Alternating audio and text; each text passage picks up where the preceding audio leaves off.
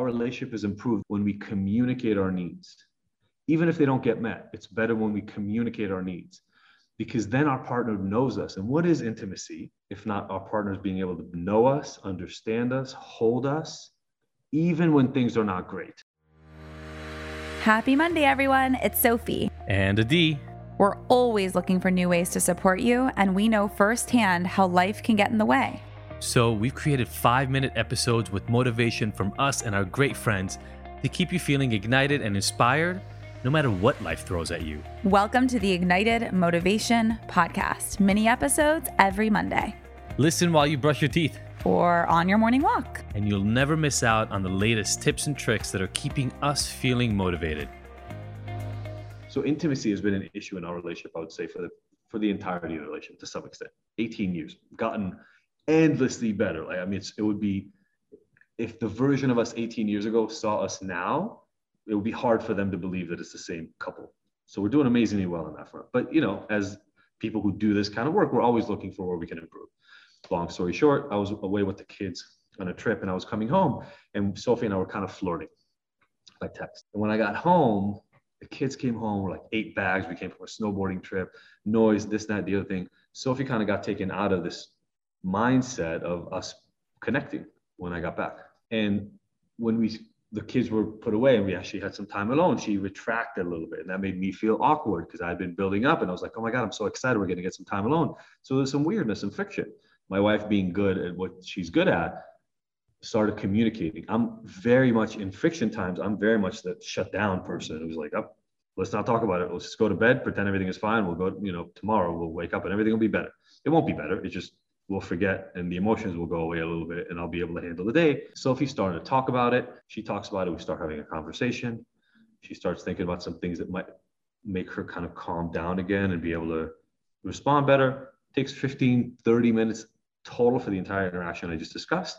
And we're good again. But somebody has to start the conversation. Somebody has to be brave enough to say, hey, this makes me uncomfortable. Sophie could have just gone along for the ride and pretended like she was fine and then I would have thought everything is okay. And the next day, she would either express feelings of disappointment and anxiety and stress, or she'd eat them up. One way or another, our relationship is improved when we communicate our needs.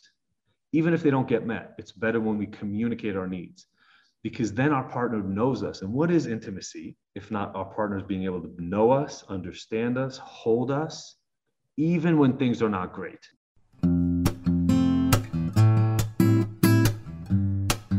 Been going to couples therapy for years but feel like nothing has changed and you and your partner are still fighting a lot or you're just not able to communicate effectively if you're uncomfortable with intimacy or you're just not having enough of it enough sex enough connection or you feel like you're growing or maybe you have grown in different directions and you're just sitting around going when's the good stuff right? Like when do we get happy again? We are so excited to let you know that we're offering our first free virtual workshop june 3rd at 3 p.m pacific where we're going to give you a shortcut to getting that relationship that you want, to being able to communicate, to understanding each other in a way that you can grow back together, mend some of those wounds, and learn how to communicate effectively and fight less. If you want, just join us. It's the first time we've done one of these free workshops. All you got to do is go to ignited.com forward slash events. That's I G N T D.com forward slash events to learn more. See you on the third. Anybody in the world, anybody out there is great when things are amazing. When there's money in the bank, when you're attracted to the other person like you haven't been in years, when you're sharing a, a, a, great meal or you're having an incredible discussion about a topic you both agree on, by the way, right? All those, anybody's great in those moments. That's not the mark, that's not the measure of a true relationship. The measure of a true long term relationship is how do you stick around when there are feelings of friction? When there is disappointment, when there's anxiety, when there's stress, that's what makes a 20, 30, 40, 50 year relationship is making it through those moments.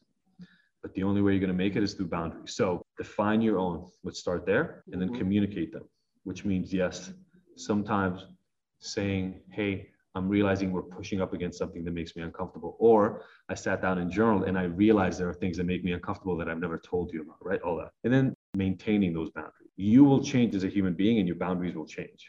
So revisiting those will be really important. There may be things you need to put in place as boundaries a year, two years, three years from now, they may not be relevant anymore because you've already established trust and intimacy at a deeper level. These two or three things that mattered a lot to me three years ago, they really don't anymore. I don't need to hear from you about them. We don't have to have deep conversations, whatever that may be. But being fluid with your own understanding of your needs is really important because if you stay rigid, you force everybody else around you to stay rigid. You just listened to the Ignited Motivation Podcast. Did you love the mini dose of motivation? Please let us know. Your feedback and experience is our number one motivator. Leave us a review, subscribe, and share with your favorite people on your favorite apps. And don't forget to catch the next episode every Monday. Because we want to hear from you. So join the conversation and discover bonus content on our website and Instagram. You can find the links in the show notes. Now that you're ignited, what are you motivated to take on?